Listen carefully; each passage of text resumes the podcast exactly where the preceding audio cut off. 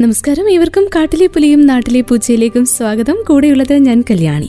വെളുത്ത പതുപതുപ്പുള്ള മഞ്ഞു പുതപ്പിനിടയിലുള്ള ഹിമപ്പുലിയെ കണ്ടുപിടിക്കാമോ എന്നൊരു ചോദ്യം. ഇങ്ങനെ ഒരു ചോദ്യം കഥാപുസ്തകത്തിൽ വായിച്ചപ്പോഴാണ് ഇതാരായി പുതിയൊരു ഹിമപ്പുലി എന്ന് തോന്നിയത്. ഹിമപ്പുലിയെ കുറിച്ച് കൂടുതൽ അറിയാൻ ഒരു യാത്ര തന്നെ നടത്തേണ്ടി വരുമെന്ന് മനസ്സിലാക്കി ഇന്നത്തെ കാട്ടിലെ പുലിയും നാട്ടിലെ പൂച്ചയിലൂടെയും നമുക്ക് ഒരുമിച്ച് തേടിയിറങ്ങാം. പർവതനിരകളിലെ പ്രേതങ്ങൾ എന്നും അറിയപ്പെടുന്ന ഹിമപ്പുലിയെക്കുറിച്ചുള്ള വിശേഷങ്ങൾ കേൾക്കാം. കൂടുതൽ വിവരങ്ങൾ അറിയാം.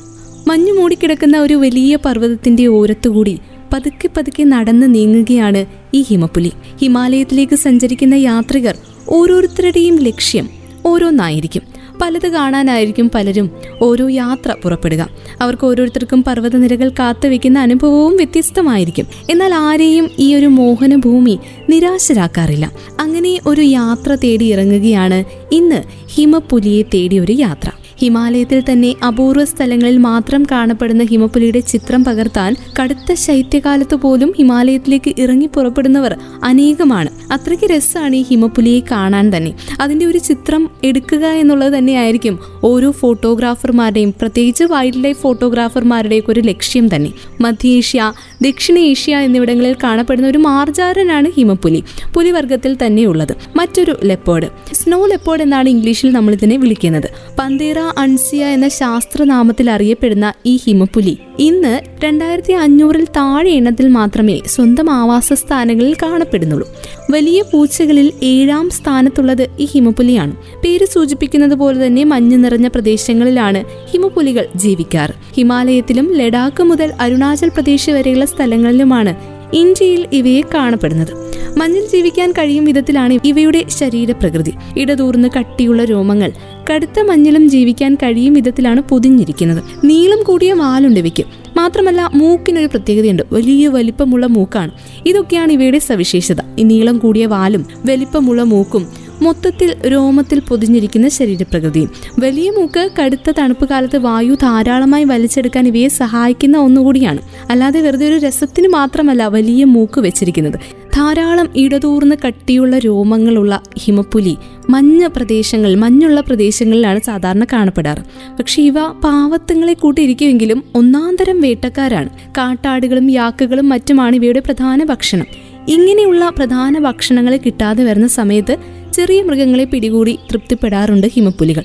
കൂർത്ത പല്ലുകളും കാലുകളിലെ നഖങ്ങളുമാണ് ഇവയെ മഞ്ഞിലെ കരുത്തരായ വേട്ടക്കാരാക്കി മാറ്റുന്നത്. എത്ര മഞ്ഞുള്ള സമയത്തും ഓടിപ്പിടിച്ച് ഇരയെ കണ്ണുവെച്ച് ഉറ്റുനോക്കി അവയെ കൊന്നു തിന്നാനുള്ള ഒരു ശക്തി ഹിമപ്പുലികൾക്കുണ്ട്. പർവതങ്ങളിലൂടെയുള്ള അതിവേഗ ഓട്ടത്തിനിടയിൽ നിയന്ത്രണം ലഭിക്കാനായിട്ട് ഇവയുടെ നീളൻ വാലുകളാണ് ഹിമപ്പുലിയെ സഹായിക്കുന്നത്. ഹിമപ്പുലിയുടെ ശരീരത്തിന്റെ ആകെ നീളം നൂറ്റി മുപ്പത് സെന്റിമീറ്റർ വരെയും തൂക്കം മുപ്പത്തിയഞ്ച് മുതൽ അൻപത്തിയഞ്ച് കിലോഗ്രാം വരെയുമാണ്. കാലിലും മുഖത്തും വരെ പുള്ളികളുണ്ട് ഇവയ്ക്ക്. ഹിമപ്പുലികളുടെ കാലുകൾ വളരെ ബലമുള്ളതാണ്. അത് ശരിക്കും മഞ്ഞുള്ള പ്രകൃതിയിൽ അവയെ ജീവിക്കാൻ തക്ക ആ ഒരു ആവാസ വ്യവസ്ഥയിൽ ജീവിക്കാൻ തക്ക ബലമുള്ള കാലുകളാണ് ഇവയ്ക്കുള്ളത്. ഏത് മഞ്ഞിലും ഉയർന്നു നിൽക്കാനും ഇരയൊക്കെ കാൽ വെച്ച് അടിച്ചു വീഴ്ത്താനും ഒക്കെ ഹിമപ്പുലിയെ സഹായിക്കുന്നത് ബലമുള്ള ഈ കാലുകളാണ്. ഇരയെ പിടിക്കുന്നതിൽ കാലുകൾക്ക് വലിയ പ്രാധാന്യം തന്നെയുണ്ട്. ഹിമപ്പുലിയുടെ കുഞ്ഞിന്റെ സംരക്ഷണ ചുമതലയൊക്കെ പെൺ ഹിമപുലികളുടേതാണ് കുഞ്ഞുങ്ങളുമായി നടക്കുന്ന ഹിമപുലികൾ പെട്ടെന്ന് ആക്രമണകാരികളുമാകും. കുഞ്ഞുങ്ങളെ മരപ്പൊത്തിലോ ഗുഹകളിലോ ഒക്കെ ഒളിപ്പിച്ച് വെച്ചാണ് ഇവ വളർത്തുന്നത്. പർവത പ്രദേശങ്ങളിലെ പുൽമേടുകളും കള്ളിമുൾ ചെടികൾ വളരുന്ന പ്രദേശങ്ങളും ഒക്കെയാണ് ഇവയുടെ ഇഷ്ട സഹവാസ കേന്ദ്രങ്ങൾ. വൈൽഡ് ലൈഫ് ഫോട്ടോഗ്രാഫർമാരുടെയൊക്കെ ഒരു സ്വപ്നമാണ് ഹിമപുലി അഥവാ സ്നോ ലെപ്പേർഡിന്റെ ഒരു ചിത്രം പകർത്തുക എന്നുള്ളത്. ഇന്ത്യയിൽ ഹിമാലയൻ മഞ്ഞുഭൂമിയുടെ വളരെ ഉയർന്ന പ്രദേശങ്ങളിൽ മാത്രം ജീവിക്കുന്ന ഇവയെ സാധാരണഗതിയിൽ കാണാൻ സാധിക്കുക ശൈത്യകാലത്തിന്റെ മൂർധന്യത്തിൽ മാത്രമാണ്. ആ സമയത്ത് ഉയർന്ന പ്രദേശങ്ങൾ മുഴുവൻ മഞ്ഞ് വീണ് കിടക്കുമ്പോൾ ഹിമപ്പുലികളുടെ ഭക്ഷണമായ ഭരാൽ ഹിമാലയൻ വരയാട് എന്നിവ താഴോട്ടേക്ക് ഇറങ്ങും. അവയ്ക്ക് പിന്നാലെ ഭക്ഷണം തേടി ഇവയും കുറച്ചൊന്ന് താഴോട്ട് വരും. പീറ്റർ മത്തീസൺ എന്ന ഒരു അമേരിക്കൻ നാച്ചുറലിസ്റ്റ് ഉണ്ട്. അദ്ദേഹം എഴുതിയൊരു ഗ്രന്ഥമാണ് സ്നോ ലെപ്പേർഡ് എന്നൊരു പുസ്തകം. എക്കാലത്തെയും ക്ലാസിക് കൃതിയായിട്ടാണ് പ്രത്യേകിച്ച് ഹിമപ്പുലിയെ കുറിച്ച് അറിയേണ്ടതെല്ലാം ആ ഒരു പുസ്തകത്തിലുണ്ട് സ്നോ ലെപ്പേർഡ് എന്ന ഗ്രന്ഥത്തിൽ. ആയിരത്തി തൊള്ളായിരത്തി എഴുപത്തി മൂന്നിൽ ഹിമപ്പുലിയെ തേടി രണ്ടു മാസം ഹിമാലയത്തിൽ അലിഞ്ഞു തിരിഞ്ഞ അനുഭവങ്ങളാണ് ഇങ്ങനെ ഒരു പുസ്തകത്തിൽ എഴുതിയിരിക്കുന്നത്. മഞ്ഞുകാലത്ത് ഇന്ത്യക്കകത്തും പുറത്തുമുള്ള ഒട്ടേറെ വന്യജീവി ഫോട്ടോഗ്രാഫർമാർ ഹിമപ്പുലികളെ തേടി സ്പിതി താഴ്വരയിലും പിൻവാലിയിലും ഹെമിസ് നാഷണൽ പാർക്കിലും ദിബാങ് വൈൽഡ് ലൈഫ് സാഞ്ചുറിയിലും ഒക്കെ എത്തുക പതിവാണ്. കുറേയധികം ആളുകൾക്ക് മുന്നിൽ ഹിമപ്പുലി പ്രത്യക്ഷപ്പെട്ടിട്ടുണ്ടെങ്കിലും അധികം ആളുകളും നിരാശരായി മടങ്ങാറാണ് പതിവ്. മഞ്ഞിന്റെ കാഠിന്യത്തിൽ അഭിരമിച്ചു കഴിയുന്ന ഹിമപ്പുലിക്ക് നല്ല തൊലിക്കട്ടിയുമാണ്. തണുപ്പും ക്ഷീണവും ഒന്നും വകവെക്കാതെ മഞ്ഞു പുതപ്പിനുള്ളിൽ എത്ര നേരം വേണമെങ്കിലും ഹിമപ്പുലിയിരിക്കും എത്ര കുത്തനെയുള്ള മലയിലും ഒരു ആരോഹകനെ പോലെ തളരാതെ മുന്നോട്ടു പോകുന്ന ഹിമപ്പുലിയെ കാണുമ്പോൾ നമ്മുടെയൊക്കെ ഉള്ളൊന്ന് കിടുങ്ങും. അത്ര ചെങ്കുത്തായ മലയാണ് തീരെ വീതിയില്ലാത്ത വഴിയും കാലൊന്ന് തെന്നിയാൽ താഴെ ആഴം എത്രയെന്ന് അറിയാത്ത മഞ്ഞിലേക്ക് ഉതിർന്നു വീണു. പക്ഷെ ഹിമപ്പുലിക്ക് ഇതൊന്നും അത്ര കാര്യമുള്ള കാര്യമല്ല. എത്ര കാലമായുള്ള ശീലമാണ് എന്ന നോട്ടത്തിലൂടെ നമ്മളെയൊക്കെ മനസ്സിലാക്കിക്കൊണ്ട് വീണ്ടും വഴുക്കുള്ള മഞ്ഞുപാളികളിലൂടെ അള്ളിപ്പിടിച്ചുകൊണ്ടാണ് ഹിമപ്പുലി യാത്ര ചെയ്യുന്നത്. ആ യാത്ര ആസ്വദിക്കുകയാണ് ഈ മാർജാര വീരന്മാർ. ഇന്ത്യയിലെ ആദ്യത്തെ ഹിമപ്പുലി സംരക്ഷണ കേന്ദ്രമുള്ളത് ഉത്തരാഖണ്ഡിലാണ്. സംസ്ഥാനത്തുള്ള ഉത്തർകാശി വനങ്ങൾ വികസിപ്പിക്കാൻ ഒരുങ്ങുകയാണ് ഇത്തരത്തിലൊരു സംരക്ഷണ കേന്ദ്രം. ഹിമപ്പുലികൾക്കായുള്ള ഒരു സംരക്ഷണ കേന്ദ്രം അവിടെ ഒരുങ്ങുന്നത്. ഉത്തരാഖണ്ഡിന്റെ വനംവകുപ്പും യു എൻ ഡി പിയും ചേർന്നാണ് ഈ സംരക്ഷണ കേന്ദ്രം വികസിപ്പിച്ചിട്ടുള്ളത്. ഹിമാലയൻ പരിസ്ഥിതി വ്യവസ്ഥകളുടെ സംരക്ഷണവും ഉപജീവന മാർഗവും സൃഷ്ടിക്കലുമൊക്കെയാണ് ഈ ഒരു പദ്ധതിയുടെ പ്രധാന ലക്ഷ്യങ്ങൾ. ഹിമപ്പുലികളെ മാത്രമല്ല വംശനാശ ഭീഷണി നേരിടുന്ന ഹിമാലയൻ ജീവജാലങ്ങളെയും സംരക്ഷിക്കുക എന്നതാണ് ഈ ഒരു പദ്ധതിയിലൂടെ ഉദ്ദേശിക്കുന്നത്. സംസ്ഥാനത്ത് മൊത്തം ഹിമപ്പുലികളുടെ എണ്ണം കണക്കാക്കി അത് തിട്ടപ്പെടുത്തി അവയെ സംരക്ഷിക്കുന്നതിനും വർദ്ധിപ്പിക്കുന്നതിനും പ്രത്യേക ശ്രമങ്ങളാണ് നടത്തുക. കഴിഞ്ഞ കുറച്ച് വർഷങ്ങളായി ഹിമപ്പുലികളെ കണ്ടെത്തിയ പ്രദേശങ്ങൾ തിരിച്ചറിയേണ്ടതുണ്ട്. പ്രദേശവാസികളുടെയും സൈനികരുടെയും സഹകരണത്തോടെ വനം വകുപ്പ് ഗ്രിഡുകൾ നിർമ്മിച്ചാണ് ഓരോ പ്രദേശങ്ങൾ കണക്കാക്കുന്നത്. ഹിമപ്പുലിയുടെ സംരക്ഷണം ഉത്തരാഖണ്ഡിലെ ശൈത്യകാല ടൂറിസത്തെ പ്രോത്സാഹിപ്പിക്കുമെന്നും വനം വകുപ്പ് അധികൃതർ കൂട്ടിച്ചേർക്കുന്നുണ്ട്. ഉത്തരാഖണ്ഡിലുള്ള പർവത പ്രദേശങ്ങൾ വിനോദസഞ്ചാരികളെ ആകർഷിക്കുന്ന വിവിധതരം വന്യജീവികളുടെ ആവാസ കേന്ദ്രം കൂടിയാണ്. അതുകൊണ്ട് വംശനാശം സംഭവിച്ച ഈ ജീവികളെ സംരക്ഷിക്കാനുള്ള ശ്രമങ്ങൾ അത്യാവശ്യമാണെന്നാണ് വനം വകുപ്പിന്റെയും അഭിപ്രായം. ഉത്തർകാശി പിത്തോർഗർ ജില്ലകളിൽ നിരവധി ഹിമപ്പുലികളെ കണ്ടതായി അധികൃതർ പറയുന്നുണ്ട്. എന്നാൽ യഥാർത്ഥ കണക്കുകൾ അജ്ഞാതമാണ്. നിരവധി ഗവേഷണങ്ങളുടെ അടിസ്ഥാനത്തിൽ നിലവിൽ എൺപത്തിയാറ് ഹിമപ്പുലികളാണ് ഉത്തരാഖണ്ഡിലുള്ളതെന്നാണ് നിഗമനം. പന്തേറ അൺസിയ എന്ന ശാസ്ത്രനാമത്തിൽ അറിയപ്പെടുന്ന ഹിമപ്പുലികൾ മഞ്ഞ പ്രദേശങ്ങളിലെ മാർജാരന്മാരാണ്. മധ്യേഷ്യ ദക്ഷിണേഷ്യ ഇവിടങ്ങളിലാണ് കൂടുതലും കാണപ്പെടുന്നത്. വംശനാശത്തിന്റെ വക്കിലായ ഇവ ഇന്ന് രണ്ടായിരത്തി അഞ്ഞൂറിൽ താഴെ മാത്രമേ സ്വന്തം ആവാസ സ്ഥലങ്ങളിൽ കാണപ്പെടാറുള്ളൂ. ഹിമാലയത്തിനും ലഡാക്ക് മുതൽ അരുണാചൽ പ്രദേശ് വരെയുള്ള സ്ഥലങ്ങളിലുമാണ് ഇന്ത്യയിൽ ഇവയെ കാണപ്പെടുന്നത്. മഞ്ഞിൽ ജീവിക്കാൻ കഴിയും വിധത്തിലാണ് ഇവയുടെ ശരീരപ്രകൃതി. ഇടതൂർന്ന് കട്ടിയുള്ള രോമങ്ങൾ കടുത്ത മഞ്ഞിലും ജീവിക്കാൻ കഴിയുന്ന കാലുകൾ നീളം കൂടിയ വാൽ വലിപ്പമുള്ള മൂക്ക് ഇതൊക്കെ ഇവയുടെ സവിശേഷതയാണ്. ഒന്നാന്തരം വേട്ടക്കാർ കൂടിയാണ് ഹിമപ്പുലികൾ. കാട്ടാടുകളെയും പക്ഷികളെയും ഒക്കെ വകവരുത്തി തിന്നുന്നതാണ് ഏറ്റവും പ്രധാനപ്പെട്ട ഹോബി.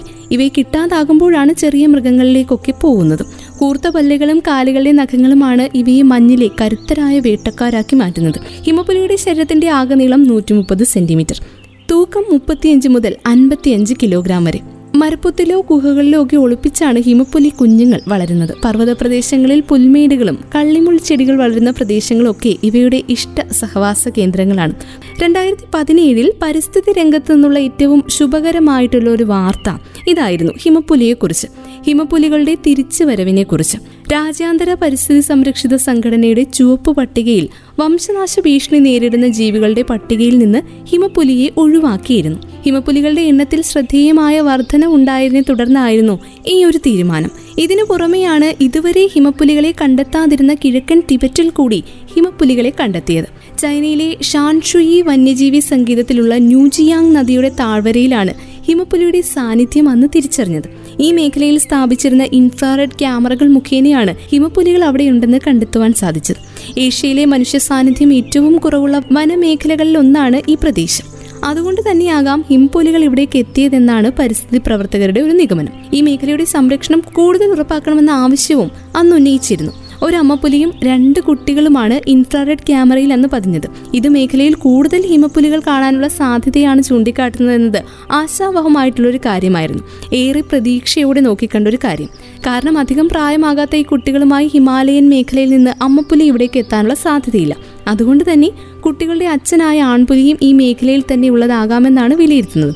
നിലവിൽ രണ്ടായിരത്തി അഞ്ഞൂറ് മുതൽ മൂവായിരം വരെ ഹിമപ്പുലികൾ വനത്തിൽ ജീവിക്കുന്നുണ്ടെന്നാണ് ഐ യു സിന്റെ കണക്കുകൾ പറയുന്നത്. ഹിമപുലികളുടെ സംരക്ഷണത്തിനായുള്ള പദ്ധതി രണ്ട് പതിറ്റാണ്ട് മുൻപ് രൂപീകരിക്കുമ്പോൾ ഇവയുടെ എണ്ണം ഇരുന്നൂറിൽ താഴെ മാത്രമായിരുന്നു. മഞ്ഞിൽ ചെന്ന് സ്ഥാനം പിടിച്ച് ആകാംക്ഷ കൊണ്ട് ഹൃദയമിടിപ്പ് കൂടിക്കൊണ്ടിരിക്കും എപ്പോഴും ഹിമപുലികൾക്ക് ഉച്ചയായിട്ടും അവിടെ നിന്ന് അനങ്ങുന്ന ലക്ഷണമൊന്നുമില്ല. അങ്ങ് ദൂരെ പാൽക്കടൽ പോലെ വെളുത്ത് പരന്നു കിടക്കുന്ന മഞ്ഞിൽ ഒരു കറുത്ത പൊട്ടുപോലെ തലേന്ന് ഈ ഹിമപ്പുലി ബാക്കി വെച്ച ആടിന്റെ ശവശരീരം കിടപ്പുണ്ട്. ഉദ്ദേശം ഒരു മൂന്ന് മണി കഴിഞ്ഞപ്പോൾ കുറച്ച് മുകളിൽ നിന്ന് എന്തോ ഒരു അനക്കം താഴേക്ക് കണ്ടു. സാവധാനം അതൊരു മൃഗത്തിന്റെ രൂപത്തിലെത്തി. അതെ അത് ഹിമപ്പുലി തന്നെയാണ്. തളികയിൽ വിളമ്പി വെച്ച ഭക്ഷണം എടുത്ത് കഴിക്കുന്ന ലാഘവത്തോടെ തന്നെ ആ ആടിന്റെ ബാക്കി വന്ന ശവശരീരത്തിൽ നിന്ന് ബാക്കി കൂടി കഴിച്ചിട്ട് ഹിമപ്പുലി ഒന്ന് നിവർന്നു നിന്നു. എങ്കിലും ഇത്രയും ആളുകൾ ഹിമപ്പുലിയെ ശ്രദ്ധിക്കുന്നുണ്ട് എന്ന ഭാവം ഏതുമില്ലാതെ അന്നത്തേക്ക് വേണ്ട ആഹാരം കഴിച്ച് നാവ് കൊണ്ട് മുഖം തുടച്ച് ഹിമപ്പുലി വീണ്ടും മുകളിലേക്ക് കയറിപ്പോയി മഞ്ഞിന്റെ ഇടയിലേക്ക് കയറിപ്പോയി. മഞ്ഞും തണുപ്പും യാത്രയും തുടങ്ങി എല്ലാ കടുത്ത സാഹചര്യങ്ങളെയും അതിജീവിച്ചുകൊണ്ട് മഞ്ഞിൽ ജീവിക്കുന്ന ഹിമപ്പുലി അന്നത്തെ കറക്കം അവസാനിപ്പിച്ച് മടങ്ങുന്ന കാഴ്ചയായിരുന്നു അത്. മഞ്ഞിൽ ജീവിക്കുന്ന ഹിമപ്പുലിയെക്കുറിച്ചുള്ള കാര്യങ്ങളാണ് ഇന്നത്തെ കാട്ടിലെ പുലിയും നാട്ടിലെ പൂച്ചയിലൂടെയും നമ്മൾ കേട്ട് കഴിഞ്ഞത് വീണ്ടും ഒരുമിക്കാം അടുത്ത അധ്യായത്തിൽ. കേട്ടുകൊണ്ടേയിരിക്കും radio Mangalam ninety one point two നാടിനൊപ്പം നേരിനൊപ്പം.